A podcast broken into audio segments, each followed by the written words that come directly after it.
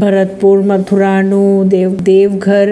ये वो जिले हैं जिन्होंने जामताड़ा को भी पछाड़ दिया साइबर ठगी के मामले की अगर बात की जाए तो अब साइबर ठगी में सिर्फ जामताड़ा का ही नाम सामने नहीं आ रहा है लेकिन अब दूसरे इलाकों के लोग भी उभर कर सामने आ रहे हैं अगर बात करें इनकी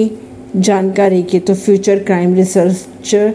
फाउंडेशन यानी एफ के स्टडी में ये बातें सामने आई ये फाउंडेशन आईआईटी कानपुर से जुड़ा हुआ है स्टडी में कहा यह जा रहा है कि राजस्थान का भरतपुर और उत्तर प्रदेश का मथुरा साइबर ठगी ठगी का बड़ा हॉट स्पॉट बन गए हैं इसके बाद हरियाणा का नू और झारखंड का देवघर जिला भी शामिल है पांच नंबर पे आता है जामताड़ा परवीन सिंह नई दिल्ली से